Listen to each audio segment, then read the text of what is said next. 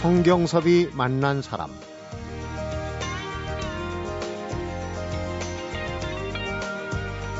만화는 펜 하나로 무엇이든 창조할 수가 있습니다. 펜을 드는 순간 하얀 종이 위에서는 내 자신이 신이 됩니다. 영화는 우주선을 표현하려면 많은 비용을 들여서 특수 효과를 사용해야 하지만 만화는 우주선을 그리면 그만입니다. 성경섭이 만난 사람 오늘은 제4회 대한민국 콘텐츠 어워드 만화 부문 대통령상을 수상한 작가죠. 주호민 작가를 만납니다.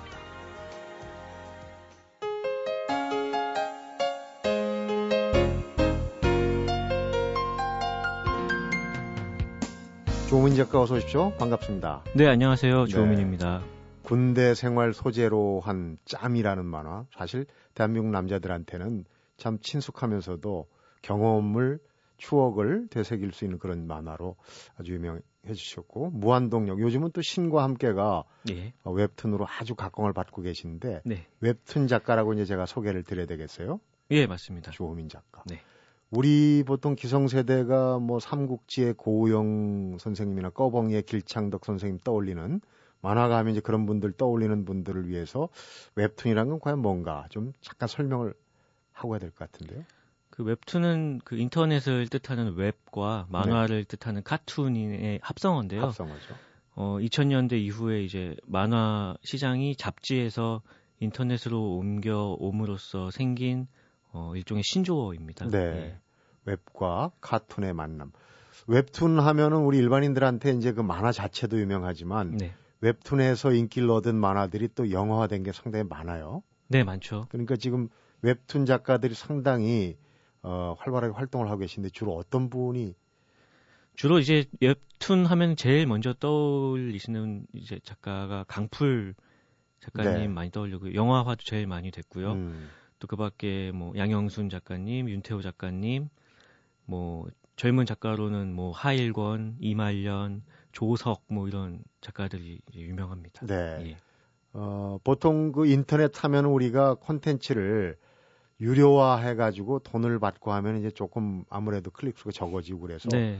인터넷 콘텐츠 하면 좀 무료, 공짜 이런 개념이 좀 많이 들어있거든요. 예, 맞습니다. 그러니까 그 웹툰 같은 경우는 수익이 어떻게 나가지고 고료가 어떻게 나오는지 사실 웹툰 자체로는 수익이 나고 있지 않아요. 네. 그 만화를 보는 것도 공짜고 하기 때문에 그 작가들은 그 웹툰이 연재되는 포털에서 고료를 받고 있고요. 네. 포털은 그 만화로 인해서 발생하는 page view, 그러니까 드라마랑 같은 것 같아요. 그러니까 드라마도 우리가 TV를 통해서 공짜로 보지만 네. 광고료로 이제 그 수익을 충당하듯이 그게 포털로 유입을 하는 방편의 하나로서 음.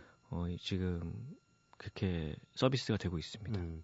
그러면 조민 작가도 결국은 어, 웹툰 작가로 돈 받는 작가로 되기까지 조금 고생스러웠던 시간들이 많지 않았을까 이렇게 짐작이 되네요. 네, 저도 신인 때는 고려를 잘 못 받았어요. 그러니까 지금은 그런 관행이 많이 없어졌는데요. 그 한 5, 6년 전만 해도 어 이곳에 연재를 하면은 당신의 인지도가 올라가니까 음. 그것이 이제 원고료의 대체가 되지 않겠느냐 해서 그런 식으로 공짜 연재를 바라는 연재처가 굉장히 많았습니다. 네. 예. 그러니까 지금 그 웹툰 작가로 정식 데뷔한 지가 어느 정도 되셨습니까? 지금 이제 7년 됐습니다. 7년인데 예. 그 중에서 나름대로 돈을 받고 작품 활동을 한 거는 어느 정도? 5년 됐죠. 예. 5년. 예. 그러니까 한 2년여 정도는 거의 수입이 없이 네. 음, 그러면은 그 만화를 그리기 위해서는 또 우리가 흔히 요새 뭐 투잡 이렇게 얘기하는데 따로 생계수단을 갖고 만화를 그리게 되는 겁니까? 어떻습니까? 보통 그런 작가들도 많이 있는 편이고요. 저 같은 경우도 당시에 아르바이트를 따로 하면서 만화를 그렸어요. 음. 예. 그렇게 이제 이 어려운 시절을 겪다가 사실 웹툰에서 어, 인지도라고 그러죠. 이름을 좀 알리고 작품 활동을 하다가 최근에는 대한민국 콘텐츠 어워드 만화 부문에서 대통령상을 받았어요. 네. 짐작컨대 이 웹툰 작가로서는 상당히 큰 상이 아닌가 싶은데. 큰 상입니다. 상금도 많이 주더라고요. 네. 네. 음, 사실 저는 어떤 문화생 생활을 하거나 어떤 만화 쪽에도 어떤 계보가 사실 있는데 네. 그런 그 만화학과 출신도 아니고 음. 그런 작가가 어 이렇게 만화를 혼자 시작해서 이렇게 큰 상을 받게 돼서 굉장히 얼떨떨하기도 했고요. 네. 또 정말 잘 하고 싶다는 생각이 들더라고요. 상을 음. 받으니까. 예. 작년의 일인데 그러니까 지금 얘기를 들어보면 자수성가했다. 예전에도 뭐 저도 이제 만화에 대해서는 문외한이지만은 이렇게 그 만화에 보면은 그 문화생이 이렇게 이름을 걸고 작품을 발표하고 뭐 이런 걸 많이 봤거든요. 예, 예. 근데 이제 조민 작가 같은 경우는 자수성가 하신 거네요. 그게 웹툰의 특징이기도 한데요. 네.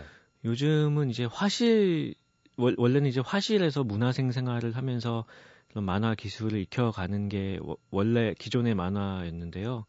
이제 웹툰으로 넘어오면서 누구나 만화를 그려서 인터넷에 올려서 사람들에게 보여줄 수 있게 됐어요. 음. 그래서 좀 진입 장벽이 낮아진 편이죠. 네. 네. 그런 큰 상을 타게 되면 이제 상 받기 전하고 후하고가 네. 조금 뭐 대접이랄지 보는 어떤 시각이랄지 이런 게 좀 달라질 수 있어요. 그런 걸 좀 느끼십니까? 사실 저는 잘 못 느끼겠어요. 어떤 상을 받았다고 제가 뭐 달라지는 것도 없고요. 계속 그냥 저는 연재를 할 뿐이고 주변에서는 아무래도 친구들 같은 경우에는 제가 처음에 만화를 그릴 때는 그걸로 이제 먹고 살 수 있겠느냐 하는 걱정이 많았는데 네. 요즘 같은 경우에는 이제 주로 만나면 이제 쏘라는 그런 요청을 많이 하고 있죠. 음, 네. 뭔가 이제 좀 생겼으니까 그리고 네. 그 이후에도 아무래도 이제 조금 작가로서의 대접이랄지 급소가 좀 달라질 것 같아요.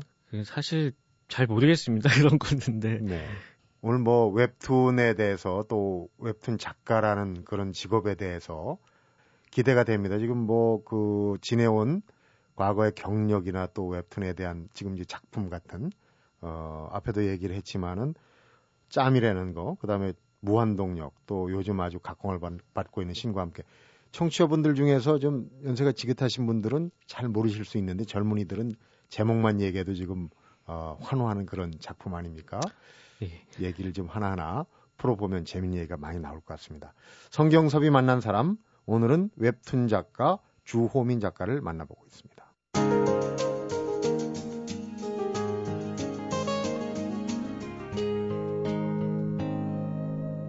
성경섭이 만난 사람. 주호민 작가의 거의 뭐 그러니까 공식적인 첫 데뷔작이라고 볼 수 있는 게 짬 아닙니까? 군대 갔다 온 사람들은 짬 하면 아 그 얘기 알 겁니다. 네, 저도 예비군 훈련 받으러 이제 부대에 가면은 그 내무실에 있더라고요 책이. 네. 네.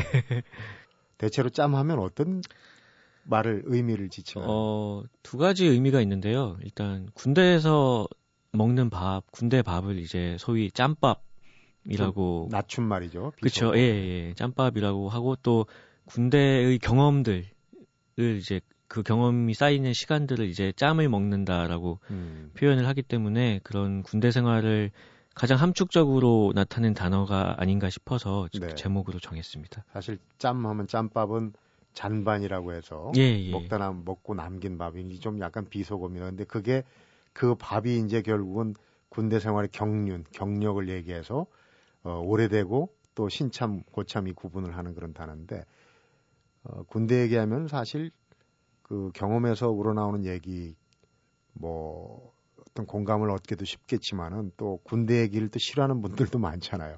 군대에서 축구한 얘기 싫어한다 이런 얘기인데 예. 짬은 어떤 내용입니까? 짬은 제 군 생활을 그대로 그린 만화예요. 에세이 형식으로 그렸고요. 그러니까 입대한 날부터 전역하는 날까지의 그 모든 과정들을 50편으로 압축을 해서 그린 만화입니다. 네. 주로 이제 내용들이 군에서 벌어진 어떤 에피소드겠죠. 예, 제가 운전병으로 복무를 했는데요. 주로 이제 수송부에서 일어나는 일들이나 내무 생활들에 대해서 그렸습니다. 음. 거기 이제 나오는 등장인물들이 혹시 네. 그군 생활을 하면서 좀 못되게 군 선임들이나 이런 게 좀 나쁘게 좀 그려지고 그렇습니까? 복수하는 아니요, 사실 이제 짬이 많이 듣는 평가가 너무 훈훈하게 그렸다는 음. 평가가 많은데요. 네. 그러니까 사실 뭐 그런 나쁜 선임들도 있긴 했는데 그런 나쁜 기억들을 끄집어내서 그리는 게 좀 괴롭더라고요. 네. 그래서 상대적으로 좀 즐거운 기억들만 그리다 보니까 좀 너무 훈훈한 거 아니냐 하는 그런 지적들도 좀 받았습니다. 네. 예. 어쨌거나 이 짬이라는 웹툰이 그 국내 유명 커뮤니티 사이트에서 아주 뭐 폭발적인 조회수를 기록하고 정말 젊은이들한테는 어떤 그 문화 현상처럼 이렇게 다가간 작품이었는데 앞에서 이제 웹툰 작가로 공식 데뷔하기 전에 참그 고려도 제대로 못 받고 어려운 시절이 많았다고 그러는데 그 과정이 이제 짬이라는 작품을 내게 되는 그 그런 어떤 그 어간에 많이 녹아 있을 것 같아요. 그 얘기를 좀 해주시죠.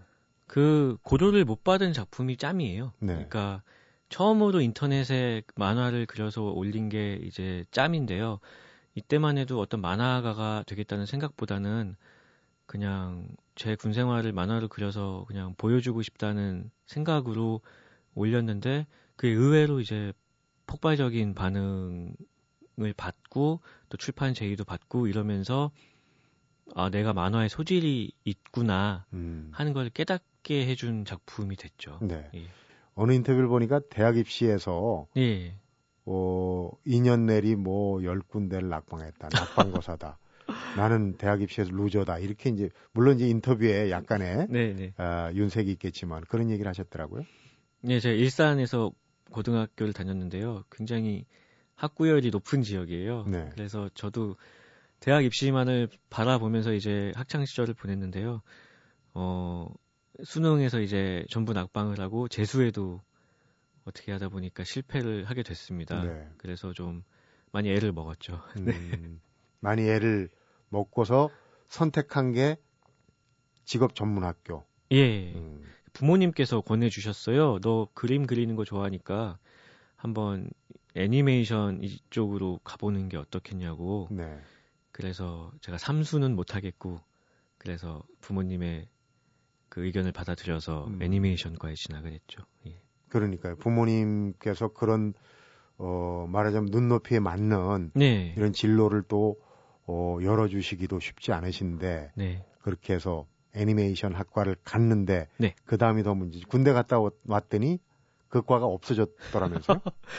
네, 좀 부실한 학교였습니다. 그래서 군대를 다녀와서 복학을 하려, 하려고 했는데 그 학과가 없어졌다는 통보를 받아서요. 네. 굉장히 당황스러웠죠. 그래서 그날부로 학교를 그만뒀습니다. 그리고 이 제 만화를 그려서 올리기 시작했죠. 음, 작과 그러니까 지금 중퇴 그렇죠. 예, 최종 그러니까? 학력은 이제 고등학교 졸업이죠. 예. 음. 근데 만화 학과를 안 나오고 애니메이션 학과도 어렵사리 들어갔다가 졸업을 하지 못하고 졸업장을 못 받고 했다고는 하지만은 집안 내력을 보면 상당히 배경이 어떻게 보면 탄탄한 집안이에요. 어머님 아버님께서 네. 어, 미술을 예. 하신 분 아닙니까? 예, 어머니 아버지께서 둘 다 이제 두 분 다 그림을 그리셨거든요. 그래서 아무래도 그런 쪽에서 영향을 좀 받은 면이 있는 것 같습니다. 네. 어렸을 때부터 그림을 많이 보고 그림 그리는 게 이제 놀이였죠. 그래서 그렇게 자랐는데 사실 그렇다 해도 이걸 직업으로 삼겠다는 생각은 해본 적이 없습니다. 네. 예. 얘기로는 간단한 얘기인데 예. 사실 이제 어머님 아버님 얘기를 좀 더 해보는 게 어떨까 싶어요. 왜냐하면 우리 조민 작가를 탐구하는데 꼭 필요한 두 분인 것 같은데 우선 그 아버님이 예, 예. 상당히 개성이 있으신 분이에요. 사실 미술 전공했는데 정식으로 우여곡절 끝에 어떤 개인전을 여신 거는 환갑이 넘어서 첫 개인전을 여셨다는 얘기를 들었어요. 아버님 얘기를 좀 해주시죠. 예, 원래 그 아버지께서는 집안 원래는 미술 전공을 하셨는데요. 사실 집안이 굉장히 가난해서 그 학교도 1학년만 다니고 중퇴를 하셨어요. 네. 그리고 계속 화가의 꿈을 가지고 계셨는데 아무래도 생활고 때문에 계속 이제 다른 일을 많이 하셨죠. 뭐 여러 가지 뭐 좌판도 하시고 나중에는 뭐 출판사에서 오랫동안 일을 하셨는데 결국 쉬운 살이 되셨을 때 네. 어, 회사를 그만두시고 나는 그림을 그려야겠다고 선언을 하시고 음. 그때부터 10년 동안 그림을 그리셔서 이제 환갑 때 첫 개인전을 여셨죠. 와. 예. 그러니까요. 그림 미술 학도로서 이 어, 생활이 어려워서 접었던 그림을 쉰 넘어서 다시 시작하신다는 게 참 어렵기도 하고 옆에서 뵙기도 예. 어, 상당히 존경심이 많이 나셨을 텐데 예. 일단 아버님께서 이 조민 작가가 만화계 만화가의 길을 접어든 이후에도 옆에서 조언들도 많이 해 주셨을 것 같아요. 엄청 많이 해 주십니다. 그 지금도 많이 해 주시고 계시고요.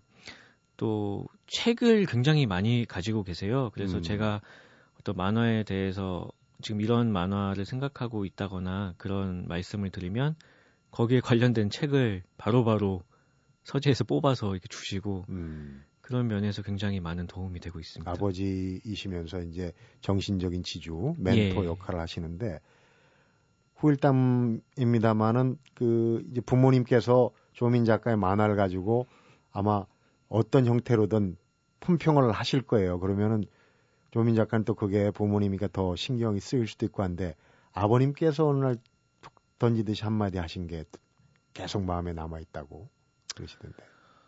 예, 그러니까 제 만화를 좋아하세요. 다행히. 그리고 이제 칭찬을 해주셨는데 어.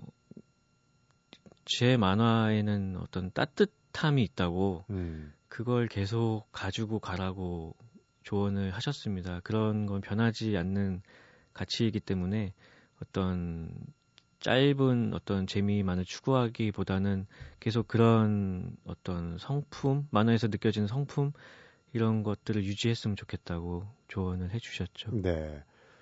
어, 이 대학의 낙방거사를 계속하고 조금 어떻게 보면은 슬럼프에 빠졌을 때 직업 전문 학교로 애니메이션으로 이렇게 길을 터주신 분이 어머니시라고. 예, 맞습니다. 그러셨죠. 그 제가 그림 그리는 걸 좋아하니까 또 어머니께서 보시기에도 제가 어, 공부를 계속 하고 그런 게 너무 힘겨워 보이니까 아예 그냥 제가 좋아하는 쪽으로 길을 잡아주신 것 같아요. 네. 네. 그러면서 이제 계속 아무래도 미술학도셨고 어머니도 그러니까 그림을 계속 그리신 겁니까? 아니요, 어머님도 이제 젊으셨을 때 처녀셨을 때는 이제 그림을 그리셨는데요. 결혼하고 나서는 어 그림을 쭉 못 그리시고 이제 아버지께서 그 화가가 전업 화가가 되겠다고 선언하신 후에는 이제 동네 아이들을 모아놓고 그림 가르치는 네. 그런 동네 미술 학원, 개인 미술 학원 이런 걸 좀 오래 하셨죠. 아, 예. 그러시군요. 근데 이제 조민 작가가 최근 그 세평을 보면은 부모님들한테 받은 어떤 천성적인 그 그림 재능보다도 얘기꾼으로서 특히 이제 신과 함께 같은 경우는 그 스토리텔링이 어떻게 이렇게 젊은 사람 작가의 머릿속에서 이런 얘기가 나올까 정말 대단하다 이런 평을 듣거든요. 그런 그런 재주는 어디서 왔다고 보십니까? 아 글쎄요, 그냥 제가 지금까지 봤던 모든 책들 아니면 영화, 드라마 같은 모든 매체들에서 조금씩 영향을 받은 것 같아요. 네. 그리고 또 제가 했던 경험들, 만났던 사람들, 뭐 이런 것들이 전부 소스가 되어서 이제 필터링이 되어서 나오는 게 제 작품이라고 생각을 하거든요. 네.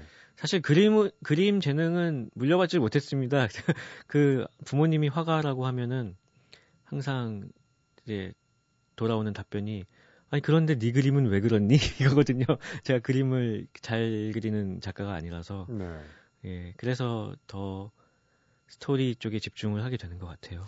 그런데 이제 그림이라는 게 또 만화적인 필치가 있지 않습니까? 예, 근데 저도 그러니까 제가 그림을 이제 상대적으로 못 그리는 거는 저도 인정을 하는데요. 근데 제 이야기는 제 그림체로 그렸을 때가 가장 맛있다고 표현을 해야 되나? 음. 예, 그런 것 같아요. 예. 그렇군요. 그러니까 이제 그 만화적인 재능을 지금 얘기를 하고 있는데 조민 작가 세대는 조금 그 생경하게 들릴지도 모르지만은 예전에 우리 프로그램에 만화가들, 만화 작가들 나오셔갖고 예전에 보면 이제 어린이날 이런 때 제일 배척받는 게 불량식품하고 만화가 예. 그래서 만화를 뭐 불태우고 이런 행사도 하고 좀 된 얘기입니다. 뭐 그만큼 이제 네. 만화라는 게 좀 질 낮은 콘텐츠로 인식되어 온 게 사실이거든요. 지금 많이 낮았지만. 예, 예. 이런 가운데 이제 지금 그 방송 들으시는 분들 중에도 우리 아이가 만화가 되겠다 하면은 좀 다른 생각을 가질 수도 있어요. 조민 작가는 어떻게 생각하십니까? 음, 그 만화에 대한 인식이 상당히 안 좋았죠 예전에는 그 정말로 막 화형식도 하고 그랬는데 지금은 되게 좋아졌습니다. 그 학습 만화 시장이 엄청나게 지금 성장을 해 있는 상황이고요. 네. 현재 영화나 드라마로 만들어지고 있는 작, 만화들이 거의 20개 가까이 될 정도로 지금 어떤 그 원소스로서의 위상도 굉장히 높아진 상황이고요. 그리고 뭐 만약에 자녀가 만화가가 되겠다고 하면 무작정 반대하시기보다는 일단 그 자녀가 그린 만화를 한번 읽어봐 주셨으면 좋겠어요. 그래서 네. 어 재미가 없으면은 말리셔도 돼요. 근데 그 만화가 정말 재밌다면 재밌고 가능성이 보인다면 어 정말 만화가는 정말 좋은 직업인 것 같습니다. 네. 예. 저도 사실은 우리 어릴 적에도 신문에 네 컷짜리 만화가 유행을 해서 그런지 초등학교 시절 또는 중학교 시절 이렇게 만화를 그려보고 그러긴 했어요. 나름대로 스토리를 만들어서. 예. 지금도 아마 그런 어, 어린이들, 젊은이들이 꽤 있으리라고 보는데 어떻습니까? 조민 작가의 경험으로 보면 내가 좋아하는 일을 하는 게 좋을까? 내가 잘하는 일을 하는 게 좋을까? 지금 취업생들의 고민이기도 해요. 본인은 어떻습니까?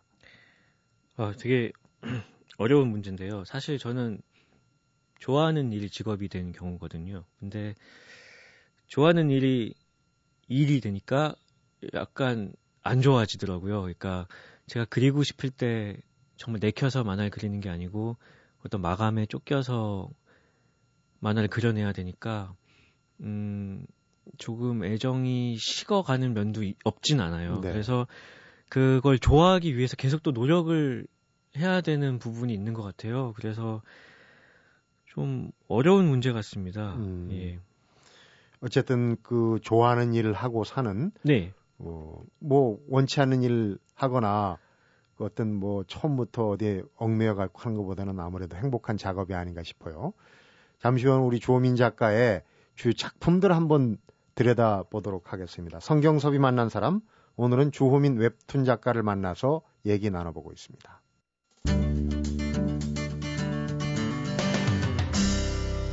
성경섭이 만난 사람 조민 작가 얘기를 듣다 보면 뭐 대학에 낙방 여러 차례 하고 애니메이션 학과로 전환해서 갔더니 군대 갔다 와서 과가 없어지고 어떻게 보면 그 인생 유전이랄지 이게 이 한편은 다큐멘터리를 써도 될 정도로 아주 그 나이에 비해서 다양한 경험을 하셨는데 어 지금 이제 처음에 공식적으로 조금 알려진 만화가 짬 아니겠습니까? 예, 맞습니다. 어 그래서 이제 짬으로 원고료도 맛 뭐못 받고 그랬지만 또 그 짬의 속편격으로 원고를 원고료를 또 받기 시작하고 예, 예. 그렇게 된 거죠. 네, 맞습니다. 그 짬 시즌 2라고 그러니까 짬이 제 군 생활을 그렸다면 이제 시즌 2에서는 보편적으로 이제 술자리에서 이야기되는 그런 군대 에피소드들을 이제 어, 모아서 연재를 했었죠. 네. 예. 그 다음에 나온 작품이 무한동력인데, 네, 네. 무한동력은 좀 어떻게 보면 엉뚱한 발상이라고 생각되면서도 또 이 젊은이들이 나오는 그 모습들을 보면 시대상을 좀 반영한 것 같기도 하고. 예. 그, 그 TV 프로그램 세상에 이런 일이 그 자기 집 마당에 무한동력 장치를 만드는 아저씨가 나온 적이 있어요. 네. 어, 그 어떤 순수한 열정에 굉장히 감명을 받았고 또 지금 그런 20대 후반, 그러니까 20대들이 현재 잃어버린 어떤 가치들과 이렇게 맞물려서 이야기를 풀어나가면 의미가 있는 작업이 될 거라고 생각을 해서 그렸습니다. 그러니까 무한 동력이 에너지를 한 번만 공급하면은 무한정으로 돌아가는 그런 걸 이제 개발하려고 하는 하숙집 주인 아저씨가 이제 캐릭터예요. 네네. 일부에서는 그 우리 조민 작가의 아버님의 모습이 투영된 거 아니냐 그런 추측을 하기도 하던데.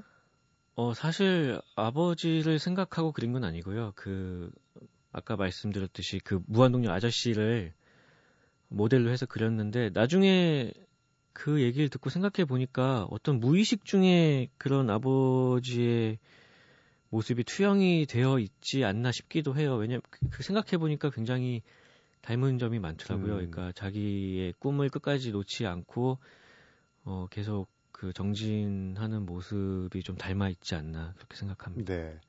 무한동력이라는 작품이 또 이 조민 작가한테 의미가 있는 거는 이 작품으로 인해서 이제 좀 목돈을 만지기 시작했다는 사실이에요. 어, 예, 무한동력을 연재하면서 이제 좀 원고료도 조금 오르고요. 또 이제 이때 짬 시즌 2하고 동시에 연재를 하고 있었거든요. 네. 그래서 이제 연재처가 두 군데다 보니까 원고료도 두 곳에서 들어오고 하면서 좀 삶이 윤택해졌죠. 네. 기름이 좀. 예, 예. 그리고서 이제 지금 최종적으로 좀 자세히 들여다보고 싶은 작품이 이제 신과 함께. 예. 제목도 독특하지만은 이 내용에 참 그 이 작품에 얽힌 예가 많은 것 같아요. 이 작품이 바로 이제 대통령상을 받게 만든 예, 바로 그 작품이에요. 내용을 한번 좀 들여다보죠. 신과 함께라는 건 보니까 이승, 저승, 신화편 이렇게 나눠져 있던데 네. 어떤 얘기입니까? 어, 한국 정, 전통 신화를 바탕으로 만든 이야기고요. 그러니까 한국의 전통 신화들이 많이 있습니다. 근데 네. 사실 잘 알려지지가 않았어요. 그 뭐 대벼랑 소벼랑 이야기나 뭐 한락궁이 아니면 뭐 저승차사 이야기 대부분 제주도 신화인데요. 음. 음, 대중 매체에서 많이 다루어지지가 않았기 때문에 이걸 만화로 그려보면 굉장히 재미가 있겠다고 생각을 해서 이렇게 3부작으로 기획을 해서 그리기 시작했습니다. 음, 그 얘기를 어떻게 이제 풀어나가는 단초가 있을 거 아닙니까? 어떻게 시작이 됩니까? 그 얘기는. 40살 먹은 직장인 김자홍 씨가 죽음을 맞이하면서 시작이 됩니다. 이야기가. 결혼도 못한? 그렇죠. 노총각 김자홍 씨가 그래서 저승에 가서 어, 저승에 있는 7개의 관문이 있습니다. 그거를 이제 7일 동안 7 49일 동안 7개의 관문을 통과하게 되는데요. 그 여정을 그린 게 이제 신과 함께 저승편입니다. 음. 그런데 거기서 이 관문을 통과하면서 재판을 받는데 예. 거기 재판을 통해서 우리가 이제 그 유머나 이런 걸로 뭐 저승에 가서 어쨌다 저쨌다 얘기들 많이 하는데 네. 거기서 그 형벌들이 아주 기발하면서도 어떻게 보면은 어 좀 참혹하기도 하고 그러나 만화라는 특성 때문에 좀 코믹하게 다가오기도 하고 그렇더라고요. 예, 저, 저도 이제 한국의 전통 저승관을 공부를 하면서 굉장히 놀랐는데요. 일단 굉장히 잔혹합니다. 이렇게 아무래도 지옥 형벌이다 보니까 옛날 사람들이 상상할 수 있는 어떤 끔찍함의 최대치 같아요. 네. 예. 그러니까 그런 부분들을 좀 더 만화적으로 사실 너무 끔찍한 걸로 끝나버리면 만화가 아니라 그 무슨 뭐 다큐 비슷해지는데 예, 예. 사실 우리가 그리스 로마 신화는 줄줄 꿰면서 우리의 전통 신화, 전통 신에 대해서는 좀 무지몽매한 경우가 많아요. 이런 소재들을 좀 만화적으로 그려내기 위해서는 거기에 대한 자료도 많이 구해서 읽어야 될 것 같고 준비도 네. 많이 하셨어야 될 것 같은. 네, 주로 책을 많이 읽었고요. 찾아보니까 한국 신화에 관한 좋은 책이 많이 있더라고요. 잘안 알려져서 그런데요. 그래서 그런 책들을 바탕으로 해서 그렸습니다. 네. 이 신과 함께는 또 더 화제가 된 게 이게 이제 그대로 리메이크 돼 가지고 예. 사실은 만화 애니메이션의 왕국이죠. 일본으로 수출이 된다는 얘기를 들었어요. 예, 지금 수출이 되어서 그 일본에서 이제 리메이크예요. 제 만화가 그대로 실리는 게 아니고요. 네. 일본 작가가 그림을 다시 그려서 지금 연재가 되고 있습니다. 음. 국내에서는 지금 영화 작업도 되고 있고. 예, 지금 영화와 작업도 되고 있고요. 현재 시나리오까지 나온 상태입니다. 음. 웹툰이 영화화 돼 가지고 성공한 작품들이 많아요. 기대가 상당히 됩니다. 예, 저도 기, 대하고 있습니다.